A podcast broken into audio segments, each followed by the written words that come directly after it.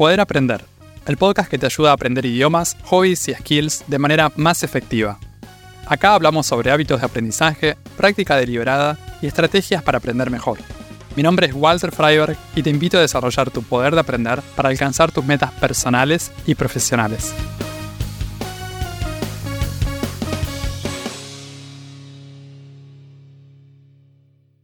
Una de las cosas lindas de la tecnología es que nos permite acceder a un montón de cosas. Podemos ver videos, escuchar música, leer textos. El problema es que a veces quedamos atrapados en un modo consumidor. ¿Por qué cada vez consumimos más cosas de manera pasiva en vez de animarnos a crear nuestras propias cosas? ¿Cómo podemos hacer para dejar de ser espectadores de lo que hacen, aprenden y practican los demás para tomar el protagonismo y hacerlo nosotros? ¿Cómo hacemos para consumir un poco menos y crear o practicar un poco más. En el episodio de hoy nos metemos en el mundo del voyeurismo digital para tratar de entender cómo esto afecta nuestro aprendizaje de idiomas, hobbies y habilidades. Con la llegada de las redes sociales y las plataformas de streaming, el voyeurismo digital se convirtió en la nueva norma. ¿Qué significa voyeurismo digital? Es esta nueva tendencia que nos lleva a pasar mucho tiempo observando o leyendo sobre las actividades de los demás en plataformas digitales o en redes sociales.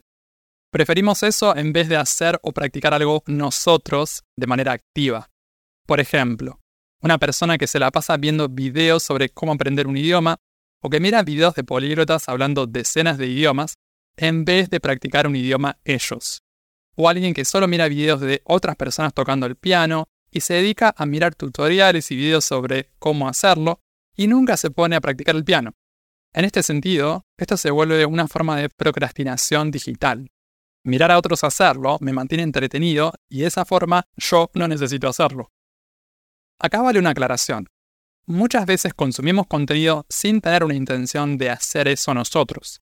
Una cosa es alguien que mira videos de gente tocando el piano porque le gusta escuchar esa música y no practica piano, porque no tiene interés en aprender a tocar. Y otra cosa es alguien que tiene el instrumento en su casa tiene ganas de poder tocar el piano, dice que le gustaría tocar el piano, y en vez de practicar solamente se la pasa viendo videos. ¿Se ve la diferencia? Tiene que ver con la intención de hacer o no hacer algo, y con el rol que tiene esa actividad de mirar. Para muchas personas va a estar perfecto que lo de mirar quede simplemente en mirar y no poner eso en práctica. El problema aparece cuando decimos que queremos hacer y no hacemos nada. Nos quedamos solo en lo de mirar. ¿De dónde viene esto? No voy a arrastrar el origen histórico de esta cuestión, pero sí me gustaría ver cuál es el lugar que tienen las pantallas móviles, el streaming de contenido y las redes sociales en mantenernos en esta posición de mirar cuando queremos hacer. Desde hace un tiempo estamos acostumbrados a observar la vida de otros a través de las pantallas. Lo que hacen los demás parece más interesante que lo que podemos hacer nosotros. Este hábito de mirar pasivamente sin tomar acción en nuestra propias vidas, nos lleva a mantenernos en eso de mirar un montón, de ser expertos en visualizar y no tener nada de experiencia en hacer. Es como si consumir algo a través de YouTube o de una red social nos diera una falsa sensación de estar viviendo experiencias, de estar participando de la actividad de los demás. Creemos que poner una reacción o escribir un comentario es una manera de formar parte de eso, de ser partícipes. Lo es, es una manera de participar, pero no es lo mismo que hacer. Cuando miramos somos espectadores. En lugar de aprender a tocar un instrumento, nos conformamos con ver a un músico en YouTube. En vez de practicar un deporte, nos contentamos con ver clips o transmisiones online. Mucho más fácil, mucho más cómodo. ¿Cómo rompemos este ciclo? El primer paso es tomar conciencia de esos momentos en los que miramos cosas, pero en los que en realidad nos gustaría estar haciéndolo nosotros. Una vez que reconocemos este patrón, podemos empezar a hacer algo para cambiar ese hábito. Si sentimos que pasamos demasiado tiempo consumiendo contenido en redes sociales, podemos configurar los dispositivos que usamos para que limiten ese tiempo. Muchos tienen funciones integradas para esto. También hay apps como Freedom que ayudan a elegir qué dispositivos, sitios y apps queremos usar y en qué momento del día. Lo más difícil es tomar esta decisión de limitar el tiempo, activar esa app, o cambiar la configuración. Una vez que lo hacemos, sentir que tenemos tiempo libre está bueno. A veces realmente hace falta tomar medidas así de drásticas como lo de limitar el acceso.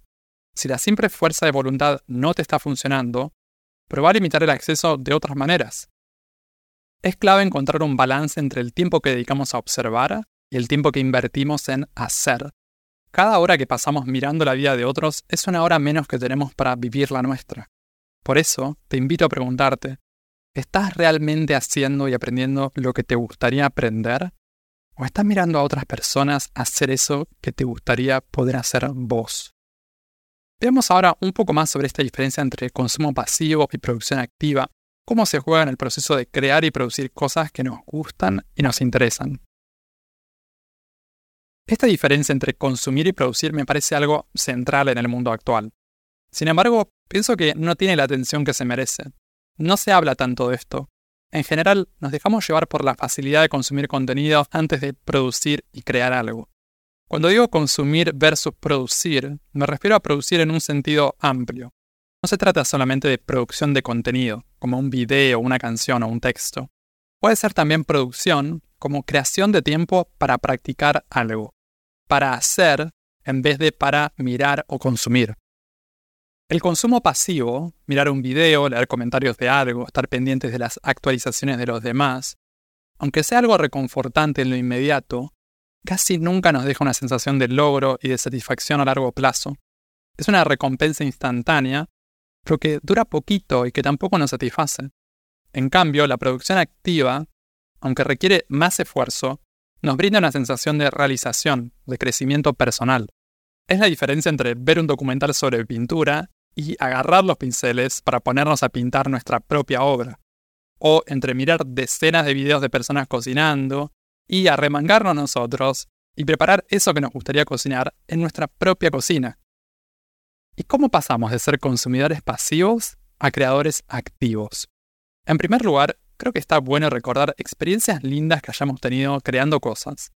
No tienen por qué ser cosas extraordinarias o importantes. Pueden ser pequeñas cosas.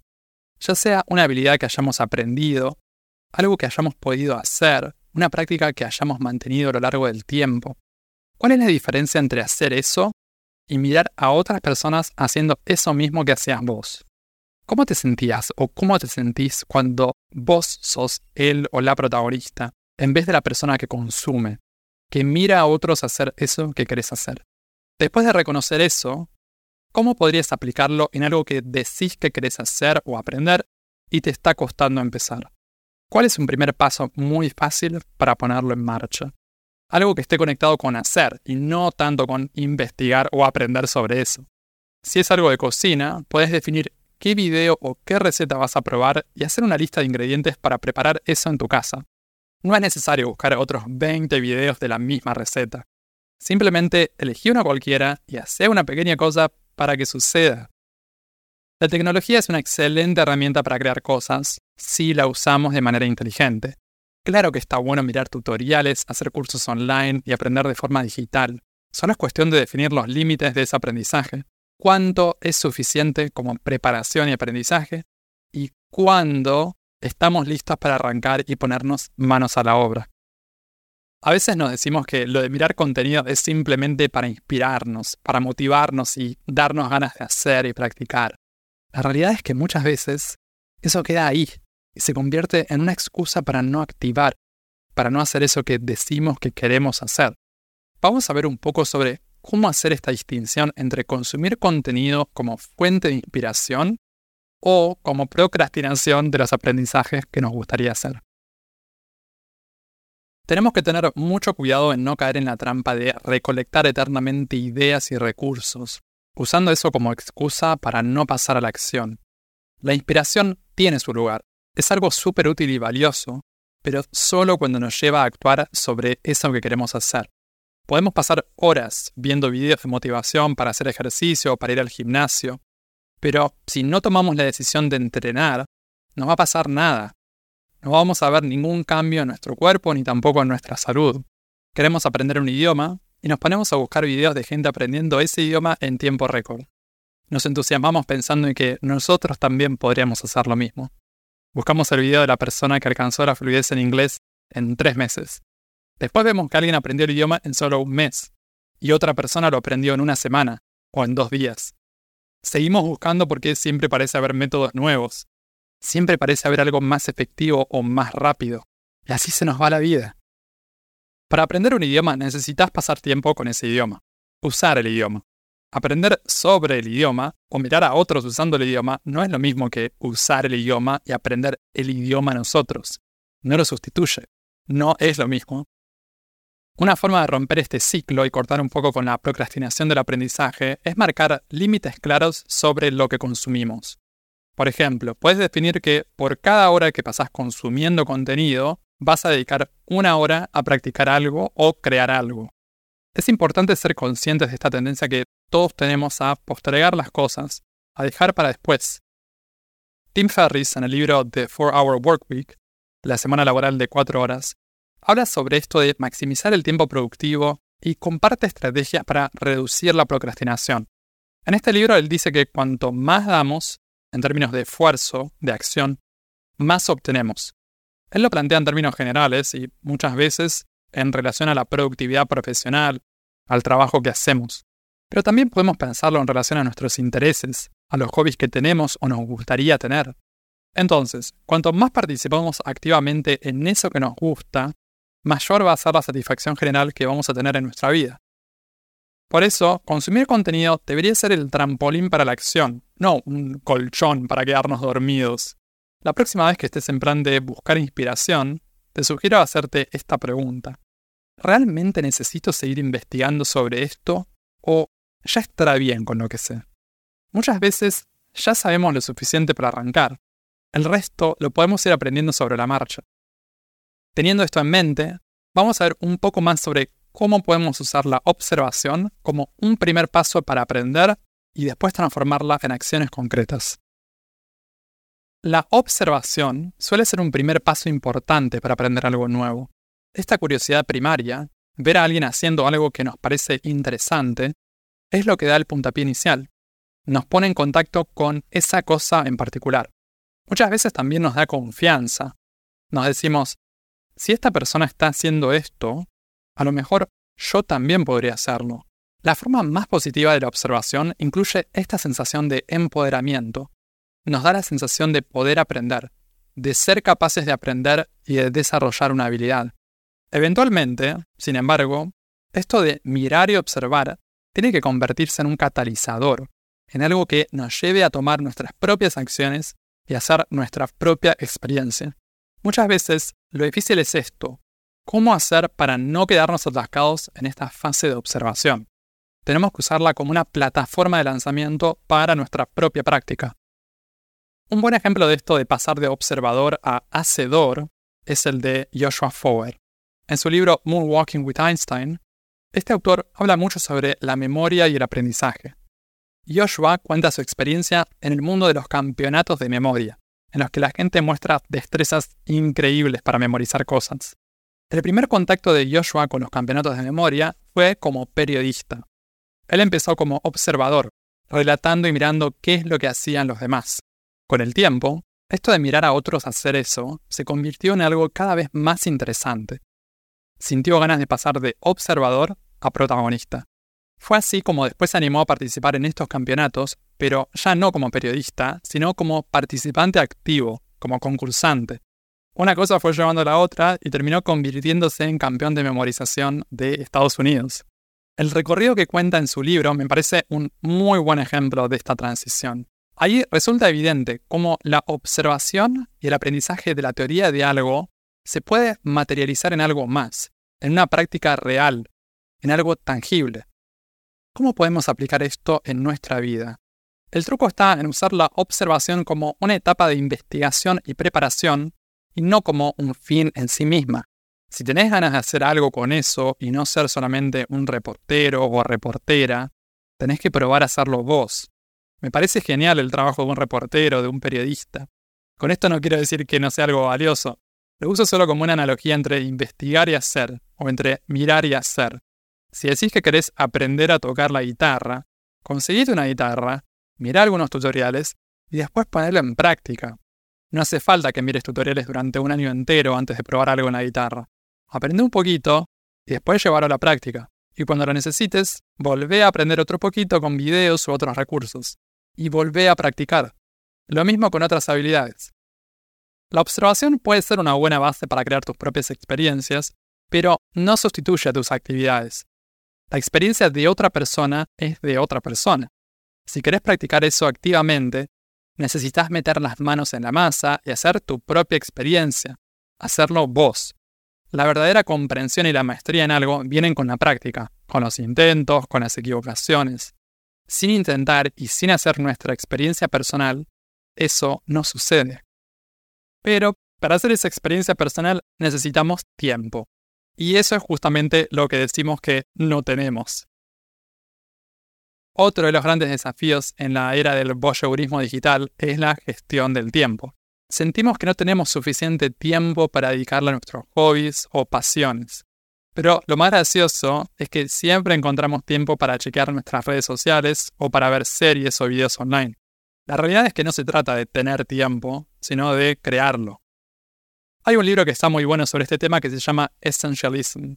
Este libro, escrito por Greg McKeown, lo leí ya por el 2015 o 2016. Hace varios años ya de esto, pero una de las cosas que me quedó de este libro fue la idea de crear tiempo. No sé si es algo que inventó Greg o no, pero yo lo vi por primera vez ahí. Él dice que para poder crear tiempo para eso que es importante para nosotros, necesitamos eliminar algunas cosas. A veces tenemos que decirle que no a muchas cosas. Este mismo concepto también está presente de muchas otras formas. Por ejemplo, en otras filosofías del menos es más, o también en el minimalismo. Este tema me parece tan importante que le dediqué un episodio entero. El episodio número 14 del podcast se llama Crear tiempo para practicar. Y ahí desarrollo aún más todo este tema. Lo puedes escuchar en el link poderaprender.com barra 014 o buscando el episodio 14 en la plataforma que uses. Tenemos que ser muy honestos con nosotros mismos y preguntarnos, ¿qué es realmente importante para nosotros? Si es algo que todavía no estamos haciendo cotidianamente, pero que nos gustaría empezar a hacer, ¿qué nos gustaría que forme parte de nuestra vida? ¿Qué idioma me gustaría aprender? ¿O qué hobby o skill me gustaría empezar a cultivar? Tiene que ser algo con lo que realmente conectemos, porque si no, no vamos a querer crear el tiempo. Muchas veces pasa que no tenemos claridad sobre las razones por las que hacemos algo o nos hacer algo. Sentimos que da lo mismo si miramos un video de alguien cantando que si nos ponemos a cantar nosotros. Las dos cosas sentimos que nos gustan y parecen ser prácticamente intercambiables. Sucede también que a veces aún no tuvimos esa experiencia de primera mano haciendo eso que decimos que queremos aprender. Entonces, no podemos comparar las dos cosas. Son todas suposiciones, teorías. Crear tiempo para hacer más implica tomar decisiones conscientes sobre cómo queremos que sea nuestra vida. Para muchas personas, aprender otro idioma o tener un hobby forma parte de su vida. No es que todo el mundo tenga que hacerlo, pero mucha gente quiere hacerlo y no sabe cómo empezar no sabe cómo hacer que suceda. Crear tiempo para esto también significa establecer prioridades y estar dispuestos a sacrificar el consumo fácil y pasivo por actividades que requieren más esfuerzo, pero que son mucho más gratificantes a largo plazo. Un enfoque práctico podría ser establecer un horario o rutina que incluya tiempo dedicado a actividades creativas o de aprendizaje. Esto podría ser algo tan simple como dedicar media hora al día para practicar un instrumento musical, escribir, practicar un idioma o cualquier otra actividad que nos apasione. Ese puede ser tu momento de aprendizaje de cosas. Y puede ir variando con el tiempo. La gente a la que le gusta mucho aprender está comprometida con el aprendizaje de por vida. Eso significa que siempre va a tener algo que va a querer aprender. Pero para que el aprendizaje suceda, es necesario tener no solo el interés en aprender algo, sino también crear ese tiempo, Así como creamos un hábito para consumir contenido digital de manera pasiva, también podemos crear un hábito a partir de una actividad de aprendizaje. Crear tiempo para hacer más y consumir menos es una decisión que requiere compromiso y disciplina, pero los beneficios a largo plazo son realmente incontables. Lo que necesitamos también poder hacer es decidir conscientemente qué cosas queremos hacer y qué cosas preferimos simplemente mirar. No es necesario, ni tampoco es viable, convertirnos en hacedores de todo. Hay una frase en inglés que me gusta mucho. You can do anything, but not everything. Puedes hacer cualquier cosa, lo que quieras, pero no puedes hacer todo. Lo mismo vale para el aprendizaje. Puedes aprender muchas cosas distintas, pero no puedes aprender todas al mismo tiempo. Es necesario elegir. Tenemos que aprender a identificar y elegir esas actividades que realmente nos gustaría practicar activamente. Por ejemplo, tal vez te encanta el fútbol y el piano, pero elegís dedicarle un tiempo cotidiano a la práctica activa del piano. Tal vez tenés media hora por día para aprender algo. Entonces, por las razones que para vos sean importantes, tal vez decidís que querés practicar el piano. No te propones jugar al fútbol todos los días y tocar el piano todos los días. Entonces, mirá fútbol y tocas el piano. Acá es importante también preguntarse, ¿Cuáles son las cosas que nos pueden dar una gran satisfacción a largo plazo? Una sensación de logro. ¿Qué actividades te revitalizan, te energizan? Como comentaba en el ejemplo del fútbol y el piano, muchas veces tenemos que elegir porque el tiempo disponible o la energía disponible son cosas limitadas. Por eso tenemos que elegir bien. No se trata de forzarnos a hacer cosas que no disfrutamos y que no nos hacen bien. No importa tanto si todos los demás están haciendo eso o todo tu círculo o la gente que frecuentás lo están haciendo. Elegí a partir de lo que sea importante para vos. Presta atención a las cosas que resuenan profundamente con vos, con lo que te gustaría poder hacer. No se trata de llenar el tiempo libre con cosas sin sentido o que no nos importan. Lo ideal sería que la elección del hobby, de eso que querés aprender, esté alineada con tus valores personales y con tus objetivos a largo plazo, si sentís que la actividad que estás considerando no está en sintonía con esos objetivos o que no está muy alineada con vos, entonces tal vez lo mejor sea dejarla como un pasatiempo pasivo y enfocar tus esfuerzos en otra cosa que sí esté más alineada. Por ejemplo, cuando decido empezar a aprender un idioma, en mi caso, tengo razones muy concretas para hacerlo. Con el inglés, cuando era chico, era la posibilidad de poder navegar en Internet en inglés, aprender y leer cosas en inglés. Con el italiano era el plan de obtener la ciudadanía italiana. Con el alemán, el plan de estudiar música en Alemania. Con el tailandés, la idea de aprender sobre budismo en ese idioma y poder manejarme con más libertad en mis futuros viajes a Tailandia. Hay gente que elige aprender un idioma al azar, de forma aleatoria. A mí, la verdad, nunca me funcionó eso. Las veces que no tuve razones fuertes para aprender un idioma, lo terminé abandonando al poco tiempo. Me pasó con el francés, duré un mes, y con el chino mandarín, también fueron apenas uno o dos meses. El resto de los idiomas que logré aprender los aprendí y desarrollé durante años. Para terminar, vamos a ver cómo podemos pasar de ser consumidores a creadores de contenido. Y para eso, vamos a empezar por ser creadores y consumidores de nuestro propio contenido. Apreciar las creaciones de los demás es algo genial y que forma parte de cualquier proceso de aprendizaje. Cuando recién estamos empezando, y a veces incluso también en fases más avanzadas, puede pasar que valoremos casi exclusivamente las producciones de los demás. Por ejemplo, estamos empezando a aprender piano y sentimos que todos los demás pianistas o estudiantes de piano son mejores que nosotros. Pensamos que los demás son increíbles y que nosotros somos muy malos, que somos un desastre. Por eso, en vez de escuchar una grabación nuestra, preferimos escuchar una grabación de un profesional. En vez de cantar y escuchar un cover de la canción que nos gusta, nos ponemos a buscar todos los covers que existen en YouTube o en Spotify. Y nos convencemos de que todas esas versiones son mucho mejores que la que podríamos hacer nosotros. Pero como nuestra versión, no hay otra igual. Nuestra voz es única. Nuestra manera de cocinar es única. Nuestra manera de dibujar. Por eso tu versión vale. Porque es la única que existe. Aunque no sea la mejor, es tu versión. Tiene algo único y original. Yo esto lo probé con un montón de cosas, desde las novelas que escribí para estudiantes de español, hasta los tutoriales de piano que grabé y compartí en YouTube, y las versiones de canciones que canto y grabo en mi casa. Algunas de estas cosas las comparto con otras personas y otras no, pero yo soy el primer lector, el primer oyente y el primero en apreciar eso que hago. No desde un lugar de egocentrismo, de creer que soy el mejor del mundo. Tiene que ver más con reconocer mi huella mi personalidad y ese componente único que solo yo puedo aportar. Casi siempre, eso va a ser una combinación, va a ser la suma de todas nuestras influencias, como un músico que escuchó cientos o miles de discos, o un director de cine que miró y analizó cientos de películas. todo lo que hagan estas personas van a estar influenciadas por esas cosas que consumieron.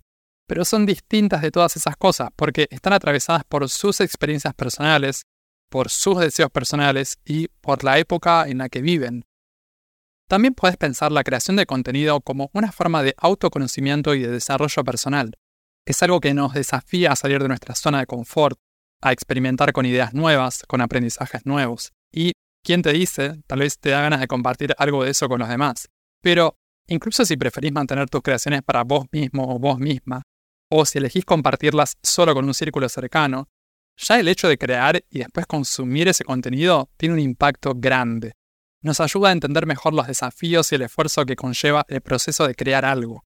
Y eso también nos sirve para apreciar y valorar aún más el trabajo de otras personas. El voyeurismo digital es algo que nos afecta a todos en mayor o menor medida. Hay cosas que observamos, que escuchamos y que consumimos. Y hay otras cosas que podemos hacer nosotros, que podemos crear y producir. Estamos un poco acostumbrados a mirar en vez de hacer. Eso es lo que hacemos por defecto. Es lo que nos resulta más fácil, más cómodo. Tomar conciencia de esto puede servirnos para buscar un equilibrio entre consumir cosas y producir cosas pasar de solamente mirar videos de gente haciendo cosas a empezar a hacer algunas de esas cosas nosotros. Puedes escuchar Poder Aprender en las principales plataformas de podcast y en YouTube. También te invito a suscribirte al newsletter semanal en poderaprender.com para enterarte de los nuevos episodios del podcast y otras novedades para aprender mejor. En redes sociales puedes buscar este podcast como Poder Aprender. Encontrá todos los links en la descripción. Y si te gusta mucho, si te sirve el contenido del podcast, te invito a dejar una reseña y una calificación de 5 estrellas en Spotify o Apple Podcast para que estos episodios lleguen a más personas y que más gente pueda aprender mejor. Eso es todo por ahora. Nos vemos en un próximo episodio. Sigan aprendiendo y acuérdense de practicar bien.